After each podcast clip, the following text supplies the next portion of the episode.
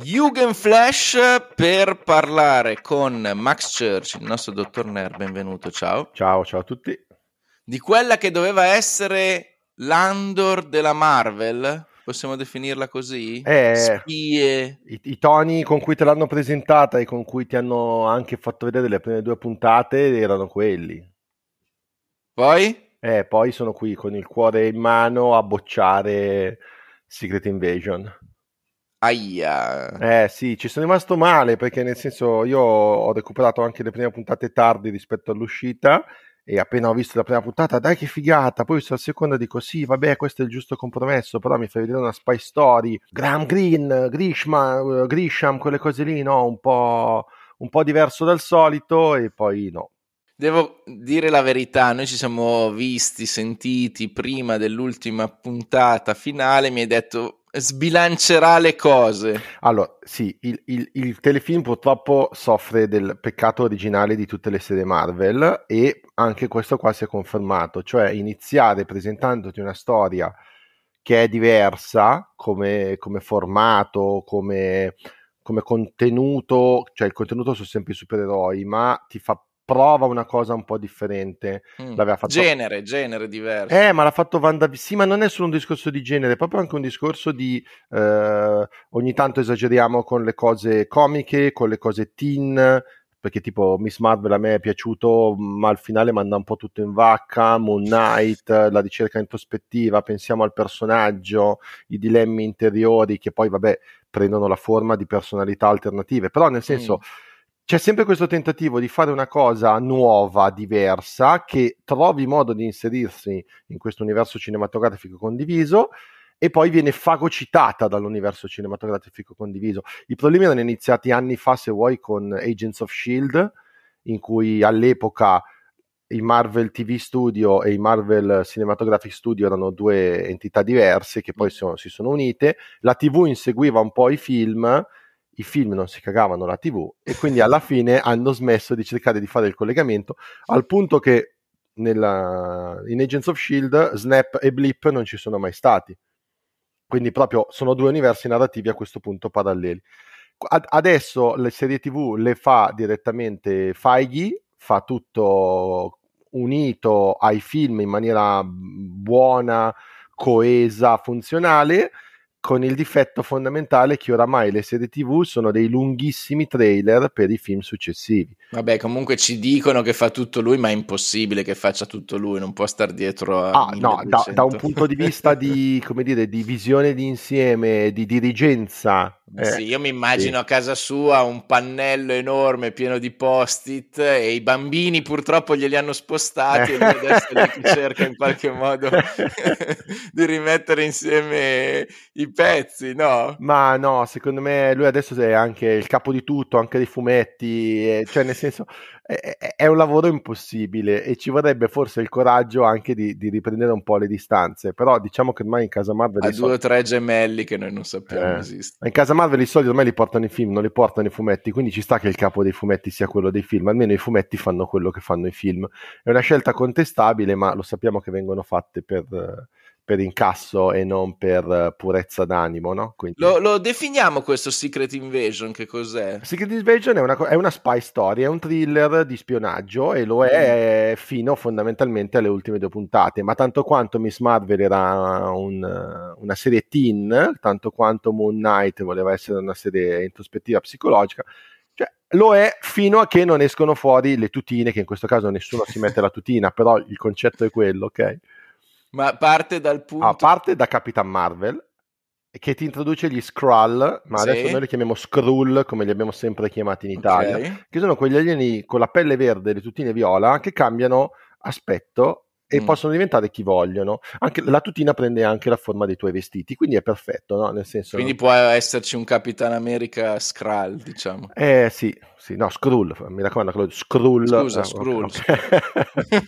e, e, e, infatti i, i, telefilm prende anche queste mosse, nel senso, ma tutti sono quelli che dicono di essere, e nella prima puntata uno Skrull uh, prende le sembianze di un eroe famoso e ammazza un altro personaggio comprimario, mm. però lo vedi subito che è uno Skrull perché poi si confrontano il finto personaggio famoso, il vero personaggio famoso e il tizio cambia faccia e se ne va Quindi voglio... Ma scusa, quella scena in cui che, che tutti si chiedono dove è finito Nick Fury? E Nick Fury si vede che è in vacanza, tra virgolette. Da, eh, da Nick, Nick Fury era esatto, era nello... Inizia da lì. Ah, inizia da lì. Nick Fury è sulla stazione spaziale Saber, che si vede anche nel trailer di The Marvels, mm. il film in uscita. E infatti questo Secret Invasion purtroppo sembra un lungo trailer a quel film lì e al film mm. su War Machine, ma vabbè.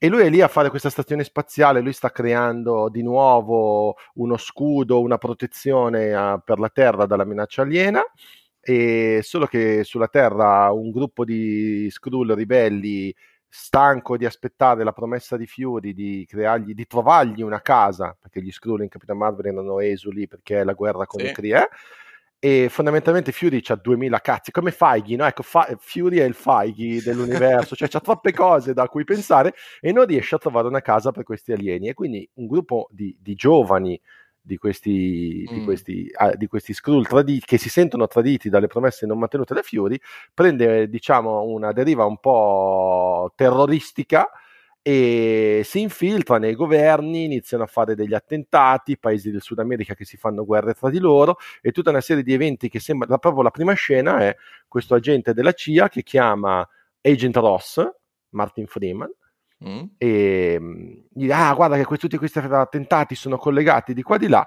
Prima scena viene fuori che Martin Freeman è uno Skrull che va lì, ammazza la gente che ha trovato tutti i collegamenti e da qui prende spoiler. il via. Eh, è la prima scena, dai, Claudio, non è spoiler. non ti dico neanche chi è quello che muore alla fine della prima puntata. Ah! Va bene. Eh. Allora dimmi tre motivi per non guardarlo è appunto la spy story buttata via, cioè inizia con uh, prendendosi i suoi tempi, eh, questo, questo, telefilm, va piano, ti, ti introduce i personaggi, ti introduce anche tanti personaggi uno alla volta, fa una bella amalgama di queste storie dei personaggi mm-hmm. e soprattutto la parte interessante è vedere che la, la, storia che ti raccontano non è solo la storia attuale, ma con i flashback e non solo, ti fa vedere i fantasmi che si porta dietro Fury, ma anche gli altri personaggi, anche alcuni di questi Skrull, e perché gli eventi adesso abbiano, come dire, collimino in questa crisi. Quindi viene costruita questa storia bella, grigia, senza battute, è una delle pochissime serie oh. senza battute, serie adulta, e poi però si arriva alla fine co- con questi superpoteri che devono comunque piovere addosso, colpi di scena telefonati, telefonatissimi purtroppo, come, come scrive Rolling Stone, la rivista, Secret Invasion, sì. un'altra serie Marvel che si crede più figa di quello che è. Ah, eh, ma è proprio il peccato originale del, de, de, del fare le serie tv così. Eh, e alla fine non è più una spy story, è davvero un trailer lungo sei puntate. Cazzo. Secondo motivo? Secondo motivo è il cast sprecato. Il cast dello show è oggettivamente stellare. Eh, quando leggi i nomi ti, ti, viene l'acquolina in bocca. Eh, ma voglio dire, to- tolti quelli che sai che ci sono, che hai già visto nel film, tipo, vabbè, Samuel L. Jackson, Ben Mendelssohn, poi guardi Emilia Clarke eh. Clark ha fatto Game of Thrones, ha fatto Terminator, è il nome di punta dell'attuale Hollywood, sarà una bomba. Olivia Colman, Olivia Colman, premio Oscar, ogni cosa che tocca a lei diventa oro. Certo. Eh? E infatti le scene con Olivia Colman sono pazzesche. Lei però sembra oggettivamente fuori, fuori contesto. Luogo, eh, no, è proprio fuori contesto, cioè lei eleva tutto tantissimo.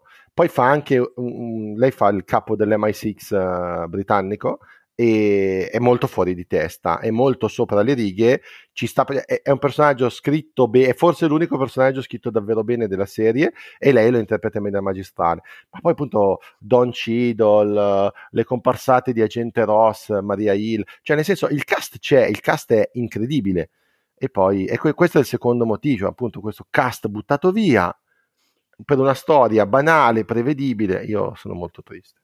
Ma nel cast c'è il personaggio che io volevo ci fosse, cioè Goose, il Flerken?